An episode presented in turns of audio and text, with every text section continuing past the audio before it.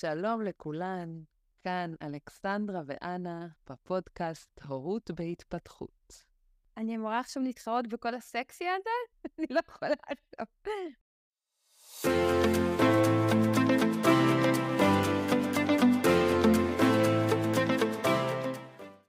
פרק קשה להקלטה. Uh, התלבטנו הרבה אם בכלל להקליט עכשיו משהו, ואם כן, אז מה. והחלטנו בסופו של דבר לגשת לנושא מהזווית הזאת, juggling אמהי בפרופורציה אחרת לגמרי. אני רוצה להגיד לך שאני מקבלת כל יום המון תגובות בוואטסאפ ובאינסטגרם, תגובות של תודה על זה שאני מפרסמת על החיים הרגילים, כמה שאפשר לקרוא לחיים עכשיו רגילים, ולא את כל הזוועות של המלחמה. ואנחנו באמת זקוקים לזה כמו לאוויר צח. להרגיש טיפה נורמליות. להרגיש איזשהו בסיס בטוח, כמו הילדים שלנו. אני בטוחה שהרבה מאיתנו הרגישו לא רק שאנחנו אימהות לא כשירות, אלא גם שאנחנו בכלל לא מסוגלות להיות אימהות כרגע. שאין לנו איך ואין לנו עם מה, נכון? כמעט כולנו חווינו חרדה, וכנראה עדיין חוות את הסימפטומים של החרדה. כמעט כולנו חווינו וכנראה עדיין חוות טראומה. ובכל זאת, בכל זאת היינו צריכות להרדים, להעניק, להאכיל, להלביש, להקליף, לקלח, וזה לפני שהזכרנו את להרגיע, לדבר, להסביר, לתווך. אה, זה לא פשוט. ו- ואם אה, נשתמש ב- בשפה קצת יותר אה, מתאימה, זה חרא גדול. שכחת עוד משהו, האשמה עצמית. איך אני מתלוננת כשאני גרה במרכז ויש עלינו רק טילים ולא שרפו לי את הבית. ואיך אני מעיזה לספר לבעלי שהילדים הם מפלצות מסרט הרע ביותר, כשהוא עכשיו שומר על הגבול. ואיך אני מעיזה לחייך ולצלם את התינוקת שלי זוחלת בפעם הראשונה, כשיש אנשים מחוסרי בית שאיבדו את המשפחות שלהם, שלא יודעים מה קורה למשפחות שלהם. המון אשמה על זה שאנחנו ניצלנו, המון אשמה על האשמה שאנחנו מרגישות, שגורמת לנו לפריז, וזה מעגל שקשה מאוד לצאת ממנו. אני חייבת להגיד לך, אלכסנדרה, שאת, טוב, את בטח יודעת, אבל את נתת ונותנת לי המון המון כוח בתוך הדבר הזה. ואני אספר לכן בסוגריים, שאלכסנדרה בשבועיים האחרונים היא הפסיכולוגית שלי, הכדור הרגעה שלי, וגם עדכוני חדשות. ו... ועזבו את הצחוקים, אבל אני חושבת שעצם האפשרות לדבר עם מישהו שמפרק נתונים בצורה לוגית, נותנת המון במצבים כאלה. אתמול אגב לא קיבלתי ממך הודעת ערב קבועה, היי מה נשמע אפשר שיחת הרגעה? ואני כבר התחלתי לדאוג מה קורה אם את כבר לא זקוקה לשירותים שלי. זה כאילו מצחיק, אבל באמת ששיחה שפויה, גם אם היא ממש קצרה, נכון? יש לנו לפעמים שיחות של שתי דקות, אבל זה בן אדם שמרגיע אותך, או שנותן לך איזשהו אוויר, זה המון. מתישהו, מתישהו, אלכסנדרה, נדבר פה על סטרס, ואת תספרי לנו על הקופים של הרלו, ועל מערכת ה interbrain שלנו, וזה יהיה פרק סופר מעניין, אני מבטיחה לכם. אבל בינתיים בואי נציין רגע את זה שגם אנחנו, אנשים מבוגרים, נשים מבוגרות, אמהות, אבות, כולנו, ממש ממש כולנו, צריכים לפעמים נוכחות של מבוגר אחר לידינו כדי לווסת את עצמנו. ויש גם את העניין של החמלה העצמית. נכון? יש עניין כזה. של להבין שאני לא יכולה כרגע לווסת אף אחד, כי אני לא מבוסתת בעצמי. וזאת מלכודת מאוד גדולה שאפשר קצת לעקוף. אם אני מבינה שאני לא אבצע את התפקיד הזה טוב כרגע, אפשר למצוא לו חלופות זמניות, שהן לא באמת מחליפות, כן? זה ברור, אבל זה גם לא העניין. את ראית את מה שכתבתי לגבי מסכים? היה לי פוסט לפני, אני לא יודעת כמה ימים, כי כל הימים נראים לי כמו יום אחד ארוך.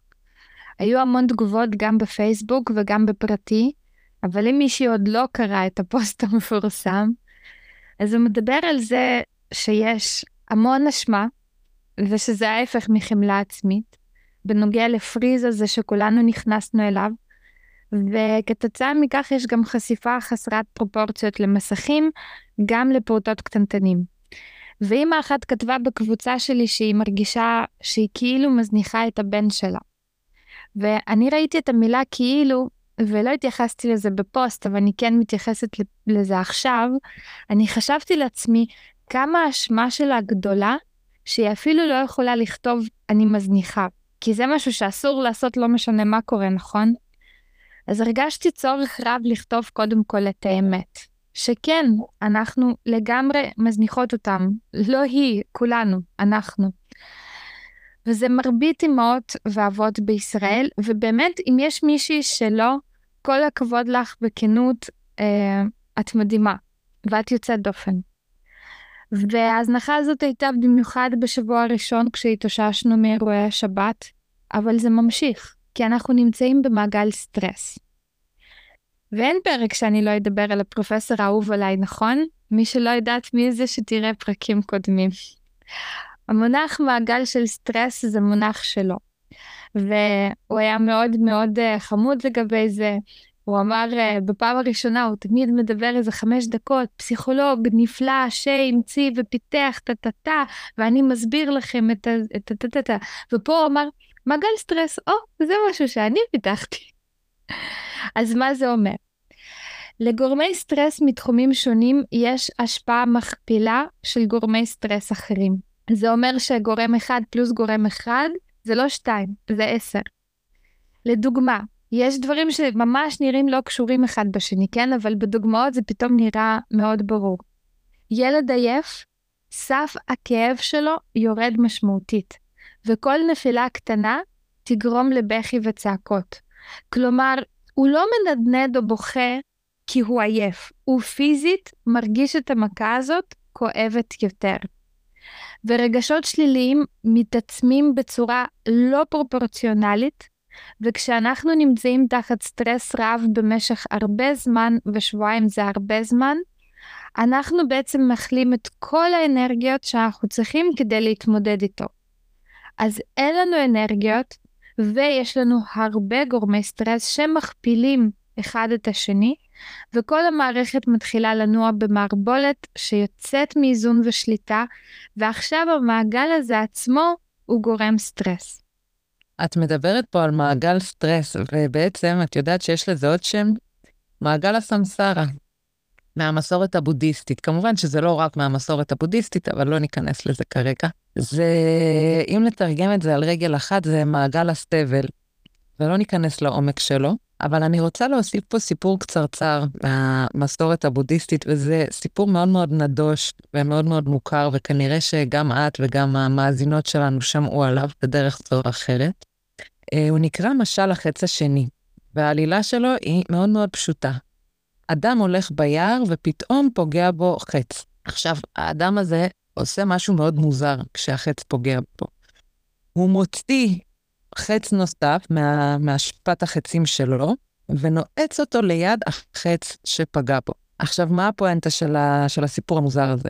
זה בעצם דימוי למעגליות הזאת שאת מדברת עליה פה. החץ הראשון שפגע באותו איש, הוא לא היה בשליטתו, נכון? החץ הראשון הוא לא בשליטה שלנו, ותמיד יהיו כאלה, ברמה כזאת או אחרת. אבל את החץ השני, אנחנו לא חייבות לנעוץ שם. והחץ השני יכולה להיות האשמה שהזכרת קודם, אה, עייפות, רעב, אה, דברים קטנים שמעצבנים אותי, אה, אי נוחות.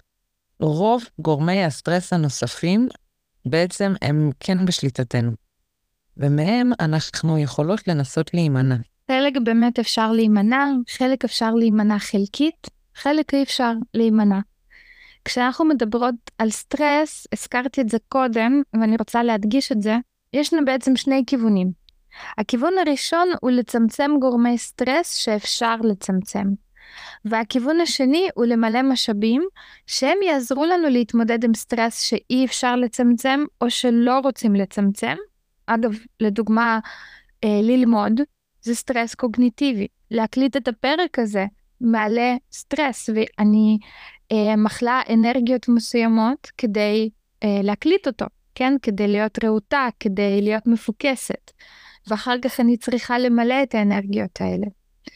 עכשיו, במצב של מלחמה, יש לנו את כל גורמי סטרס הרגילים של היום-יום, אבל אין לנו את היכולת למלא משאבים כרגיל, ולכן הסיכוי להיכנס למערבולת הזו הוא גבוה מאוד. אז אנחנו לא יכולים לווסת את הילדים, כי המיכל שלנו ריק. והם יוצאים מוויסות, הם קורסים תחת סטרס, וזה מוסיף אשמה שזה גם גורם סטרס רגשי עבורנו. אבל, דיברנו הרבה על דברים לא טובים. בואו שנייה נתפקס על משהו טוב. זה זמני. זה ישתנה וזה ישתפר, ואין ספק בכך. ובזמן שזה מתרחש, אנחנו צריכות לזכור שהילדים שלנו הם סטלגתנים, יש להם מוח פלסטי גמיש שאפשר רק לקנא בו. כל התמכרות, גם למתוקים וגם למסכים, ואתן יודעות שביום יום לא אני ולא אנה, לא נעודד, לא מסך ולא סוכר, אבל כל התמכרות כזאת ניתן לפתור ברגע שיהיו לנו אנרגיות לכך. ובמקום לטבוע באשמה שאינה מקדמת אותנו, צריך להתמקד במה שאת אמרת, בחמלה עצמית. וההבנה שמה שקורה עכשיו זה הכי טוב שלך, ולא משנה מה הטוב של אנה, של אלכסנדרה או של כל מי שאת מכירה. לילד שלך יש אוכל, יש קורת גג, יש אימא, וזה מדהים, וזה לא מובן מאליו, וזה נורא מצער שזה לא מובן מאליו, אבל באמת שזה מה שהוא צריך עכשיו. ולמי שיש לה קצת אנרגיות, קצת יכולת לשנות, היא יכולה להתרכז בגורמי סטרס הכי פשוטים וקטנים, כאלה שאנחנו אומרות, מה זה כבר משנה? אז לא אכלתי היום, מה זה כבר משנה? אז לא יצאתי החוצה, אז לא טיילנו, מה זה כבר משנה? יש פה מלחמה, אנשים מתים, זה נורא. אבל זה העניין, גורמי סטרס קטנים, מכפילים גורמי סטרס גדולים, ולוקחים לך את היכולת להתמודד איתם. אז תתרכזי בגורמי סטרס שלך, לפני שאת מתרכזת בגורמי סטרס של הילד. אל תהיי רעבה, תצאו קצת לאור השמש, כמובן, בהתאם להנחיות ואיפה שאתן אה, חיות. תעשו פעילות פיזית, תמרחי קרם שאת אוהבת, תתבשמי בריח שאת אוהבת. תיקחי איזושהי קומדיה אתה לא יודעת מה אני ראיתי אתמול. אתמול בעלי קפץ לבקר, הראיתי לו את זה גם, והוא אפילו צחק. Uh, את מכירה נא את הקומדיה Full אה, House? ראיתי את זה כשהייתי ממש קטנה, על גבר עם שלוש בנות שאשתו אה, נפטרה, ואז... אה, הגיעו שני חברים שלו, שאחד מהם הוא אח של אשתו, וזה נורא, קומדיה ממש מגוחכת, מצחיקה, באמת כאילו סיטקום מאוד מאוד אה, ברמה נמוכה, אבל היה נורא חמוד וכולנו אהבנו את זה.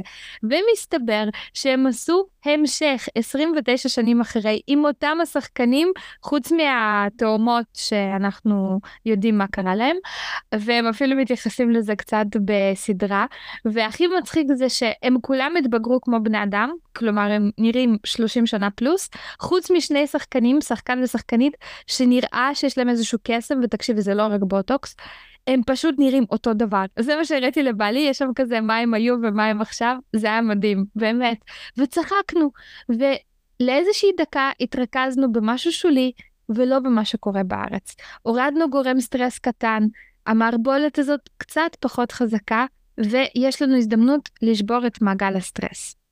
מה קרה לתאומות? את אומרת, כולם יודעים, אני לא יודעת, מה קרה לתאומות? זה תאומות אולסון, הן... Uh, היו להם בעיות קשות, הם יצאו ממכון גמילה כזה או אחר, uh, כל מיני uh, אנורקטולימיה, אני לא זוכרת, וסמים, אבל הן מאוד מאוד מצליחות. אני חושבת שדחפו אותם להצלחה, הן בגיל 14 נראה לי פתחו ליין בגדים סופר מוצלח. את יודעת, עם כל הפיים לחץ שהגיע בגיל שבו כנראה הם לא היו מוכנות איתו, אליו. וכנראה הסיטקום הזה הוא לא ב...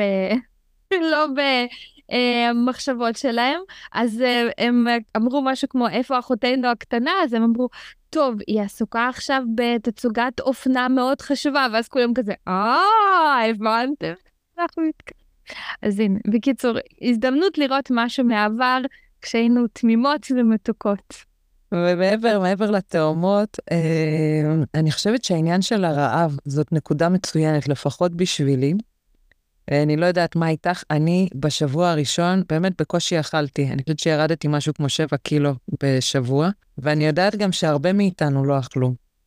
כאילו נתקע משהו בגרון, ובכלל אי אפשר לא לחשוב על אוכל, ובטח לא להכניס אוכל. וזה מובן, כן? זה התגובה הפיזית שלנו למצב הקיצוני הזה, היינו באיזשהו קצה. אבל מה זה עושה בפועל? כמובן, מוסיף עוד גורם סטרס, ועליו כמובן מתלבשים גורמים נוספים. וברגע שיש לנו את ההבנה הזאת, ואפשר לאכול אפילו בלי תיאבון, אוקיי? לא כי בא לי לאכול, כי צריך. רק כדי לא להעמיס על המערכת שלנו עוד ועוד. אז זה כבר טיפה מקל. ואם להוסיף על הטיפה מקל הזה עוד כמה טיפות שמקלות, אז כבר קיבלנו איזושהי הקלה קצת יותר משמעותית. אז דיברנו על uh, חמלה ועל אשמה ועל uh, לאכול ולהוריד את כל גורמי סטרס הקטנים ולמצוא את האדם הרציונלי, אופטימי, שאפשר לדבר איתו גם שתי דקות אה, במהלך הערב, ואת תופסת אותי בזמנים הכי לא אופטימיים שלי, כן? כשהילדים כבר ממש אה, משוגעים. אז אה, חוץ מהטיפים האלה, בואי נדבר עוד קצת תכלס. מה את עושה כל היום עם הילדים? זאת, אה, זאת שאלה, שאלה מעניינת, כי חוץ מזה שאנחנו לא בבית שלנו, ההתנהלות שלנו בשבוע האחרון הייתה די רגילה. אה, אצלנו אין מסך גם ככה, זאת אומרת, הם לא רגילים, זה לא משהו שמבקשים, אה, לראות טלוויזיה או לראות זה או לראות, אה, להיות בטלפון. אז לא היה עניין סביב, סביב הנושא הזה. אה, הפעמים היחידות שרואים סרט זה כשיאם ישן בצהריים. והוא לא ישן כבר כל יום, אז זה קורה פחות ופחות, אבל זה באמת היה במינון מאוד מאוד נמוך. אבל זה לא מה שמעניין. מה ש... מה שמעניין לדעתי, זה שכלפי חוץ, ויצא לי להתבונן בזה כמה פעמים בשבועיים האחרונים, כלפי חוץ אנחנו מתנהלים די רגיל. נפגשים עם חברות, עושים כל מיני, זה, קצת מטיילים בחוץ, דברים רגילים. אבל זה מטורף איזה פער יכול להיות בין התנהלות שהיא כאילו רגילה כלפי חוץ, לחוויה שיש לזה מבפנים. כי זה אולי נראה כמו היומיום הרגיל שלנו, אבל זה ממש הכל חוץ מלהיות רגיל. מה אתם עושים? כמו שאני מכירה אותך, יש בטח לו"ז מדוקדק, ושום שנייה ביום לא מפוספסת אצלך. טוב, את יודעת שאני גרה ליד הגבול, אז אנחנו כבר שבועיים לא בבית, ודווקא שחררתי מהלו"ז, וכל מי שיש לה ADHD יודעת כמה הכלי הזה יכול להיות מצוין עבורנו, וכמה השחרור הזה כביכול יכול לסחרר את כל המערכת. אמ, ואת זוכרת מכל השיחות הקודמות שלנו את התכנונים העתידיים שלי. אני מתכננת לא רק לשבוע, אני מתכננת לחודש ולשנה ולשנים, ושמתי הכל על פאוזה. ומה שעוזר לי להתמודד זה לא לחשוב על מתי זה ייגמר, כי אף אחד לא יודע. אני מתרכזת כל יום באותו היום, וזה קצת מזכיר לי את סוף ההיריון שלי עם איתן, שהחליט לא להיוולד בשבוע 40, או לפני, חס וחלילה. ובאמת פשוט לקחתי כל יום, כל יום, אולי היום, אולי לא. היום אני בהיריון, מה יהיה מחר אני לא יודעת. אז ככה. עכשיו כמובן שעשיתי איזשהו סדר שבועי, כי איך אני יכולה שלא, בכל זאת המוח שלי יתפוצץ אם אני לא. אז uh, בזבזתי כסף, רכשתי לאלה שיעורי אונליין בחשבון ובאנגלית, היא ממש אוהבת את זה, יש לה אנגלית פעמיים בשבוע, 25 דקות, חשבון 50 דקות פעם בשבוע.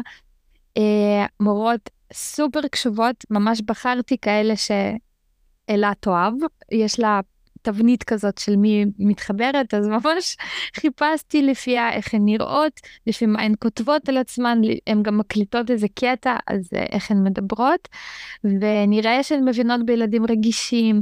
בשיעור הראשון, את יודעת, היא לא דיברה כמעט, והיא קצת אה, כל הזמן זזה והתחבאה מהמצלמה, והן ממש לא התרגשו מזה, עודדו אותה, השיעורים בצורה של משחק, אז זה לדוגמה מוריד לי סטרס. כי יש סיכוי שהיא תצא מזה עם רמה יותר גבוהה מאשר אם הייתה ממשיכה בבית ספר, אה, וזה גם זמן שלנו ביחד. אה, אלה שלושה עוגנים בשבוע, ויש לנו קארטה שהפך אה, לזום וביומיים האחרונים אני לא הצלחתי להצטרף כי אני קצת חולה, אבל uh, במשך שבוע וחצי ניסיתי להיות נוכחת ברובם, ובגלל שזה זום, אז הזמינו אותי גם לקארטה בשלומי וגם בקארטה בחיפה וגם בקארטה ברמת גן, והיו לי ימים שהיו שניים או שלושה שיעורים באותו היום, רק הייתי צריכה לבחור. פתאום יש שפע מוזר כזה. ואני מקפידה לשים לעצמי תזכורת לקרוא איתם ספר, אלא עכשיו קוראת משהו כמו שני עמודים ברצף ברוסית לפני שככה אני ממשיכה, ולצאת איתם קצת החוצה. זה נשמע מצחיק שזה מצריך תזכורת, נכון? אבל uh, בימים הראשונים אני פשוט שקעתי בעצמי. והיום עבר ולא עשיתי איתם כלום. אתמול לדוגמה כשהרגשתי לא טוב והרגשתי שוב את התבנית הזאת חוזרת, הסתכלתי בשעה, את, קמתי לפני כלום זמן, חמש בערב, לא מבינה איך זה קרה. Um, שלשום הלכתי לחנות ביישוב, קניתי להם חול קינטי במיליון כסף, אני תמיד uh, לא רציתי לקנות את זה כי זה ממש יקר, אבל זו הייתה השקעה טובה, הם ישבו בחוץ uh, שעה עם חול, ואתמול הם ישבו שעה עם חול, והיום דבר ראשון הם קמו, הם ביקשו את החול, אה, איתן ביקש יותר נכון, כי אלה חולה. ועבור אלה זה ממש במרשם רפואי, אפשר לומר. אה, וגם עבורי, את יודעת, אני נגעתי בזה, זה ממש אה, תחושה מאוד מאוד נעימה, אפילו יותר נעימה מחול רגיל. ויש המון אנשים מדהימים, באמת, זה, זה עצוב, אבל המלחמה הזאת, במלחמה הזאת גילינו כמה כמה מוסדות לא מתפקדים וכמה אנשים מתפקדים. את יודעת, הצבא זה החיילים, וה, והעם זה האנשים, ויש באמת כל כך הרבה אנשים מדהימים עושים פעילויות בהתנדבות או בתשלום סמלי יחסי, או גם בתשלום מלא, אבל הם מנגישים את זה לכולם, הם מפעילים ילדים, משנים קצת את השגרה הזאת, במיוחד למי שלא יכול לצאת החוצה. אה, זה סופר חשוב, אפשר לחפש לדעתי בכל קבוצה יש את זה, זה עובר בקבוצות וואטסאפ, באינסטגרם, ממש ממש שווה. אני רוצה שנחזור רגע לעניין הזה של אשמה. אה, כי הזכרת את זה, נכון? הזכרנו את זה בהתחלה, ואני חושבת ששווה להתעמק בזה עוד רגע. אני חושבת שאנחנו לפעמים לא מבינות עד כמה אנחנו נטועות עמוק בתוך הנרטיב הזה של אשמה בכלל ושל אשמה עצמית בפרט. אני חושבת שזה כל כך עמוק אצלנו, שאנחנו הרבה פעמים לא מבינות שזה מה שאנחנו מרגישות בעצם. זאת אומרת, זה נראה לנו כמו איזה עובדת מציאות. אה, חלק גדול, מה שאנחנו לא מבינות, נראה לי, זה שחלק גדול מההרגשה המחורבנת שלנו קשור ישירות או בצורה עקיפה לרגשות אשם. על דברים שהם בכלל לא באחריות שלנו. אנחנו בכלל, בכלל לא חייבות להרגיש אשמות בגללן. את יודעת, הרבה פעמים אנחנו אומרות שעם כל אימא נולדת האשמה האימהית. אני חושבת שאפילו אולי אנחנו אמרנו את זה באחד הפרקים, אבל אני בטוחה שזה לא דבר טבעי. כלומר, זה טבעי בתרבות שלנו, אז עבורנו זה טבעי, אבל זה לא טבעי לבני אדם. הלכתי לקרוא על זה יותר, כמו שאת יודעת, אני אוהבת לחפור, לא היה לי זמן לחפור יותר מדי, אבל אני ראיתי שאני לא היחידה שחושבת ככה. אז מצאתי את אליזבת uh, בדינטר, סופרת, פילוסופית, היסטוריונית, פמיניסטית. היא כתבה ב-1985, uh, כשעלתה תיאוריה שילדים נולדים לוח חלק, ועל ההורים, ובעיקר אימם כמובן, יש את האחריות להפוך אותם למבוגר הזה, העצמאי, הטוב, התורם לחברה, את מכירה את התיאוריה הזאת, רובנו גדלנו עליה. אז uh, היא כתבה שכשזה קרה, זה העמיס המון המון אחריות וסטרס ואשמה על אימהות. כי אם הילד יגדל לא מוצלח, זה בגללה, נכון? רק בגללה.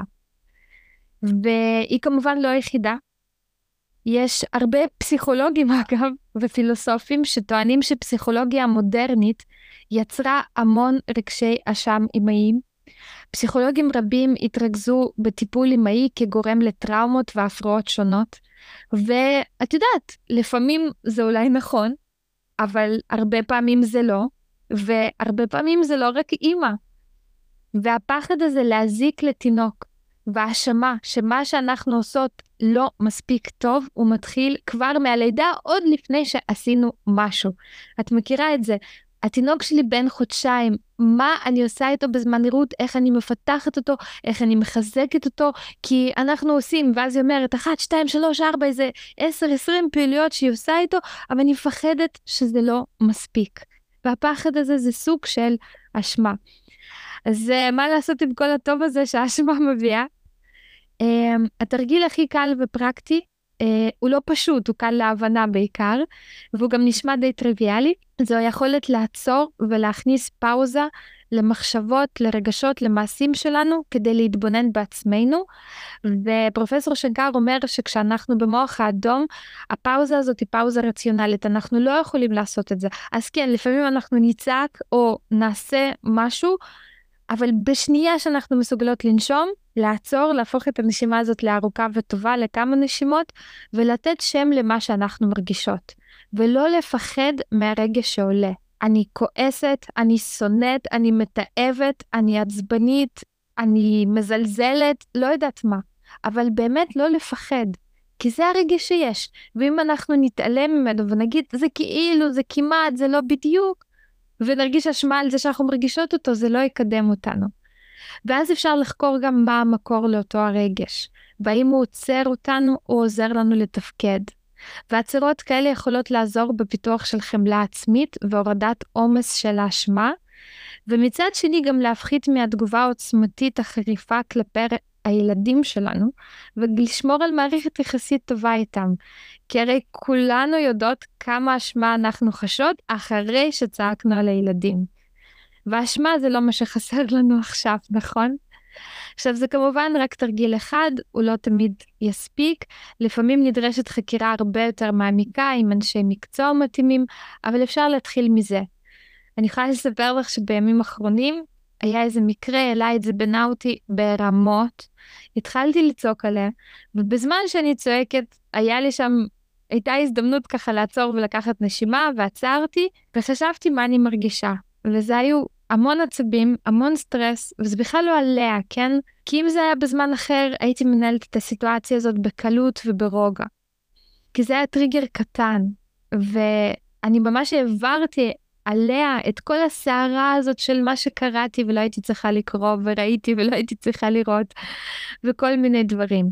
והמחשבה הזאת קיפתה לי את כל הצרחות שהיו לי. ואז ניגשתי לווסת אותה, וזה היה ארוך וקשה, והיא התנגדה, אבל בסוף הצלחתי. וזה היה שווה כל רגע, כי בסוף, אחרי שהצלחתי, הרגשתי שעשיתי משהו נכון באותו היום. איזה טיפים יש לך, אנה? Uh, אני חושבת קודם כל שהעתירות האלה הן מאוד מאוד מאוד חשובות.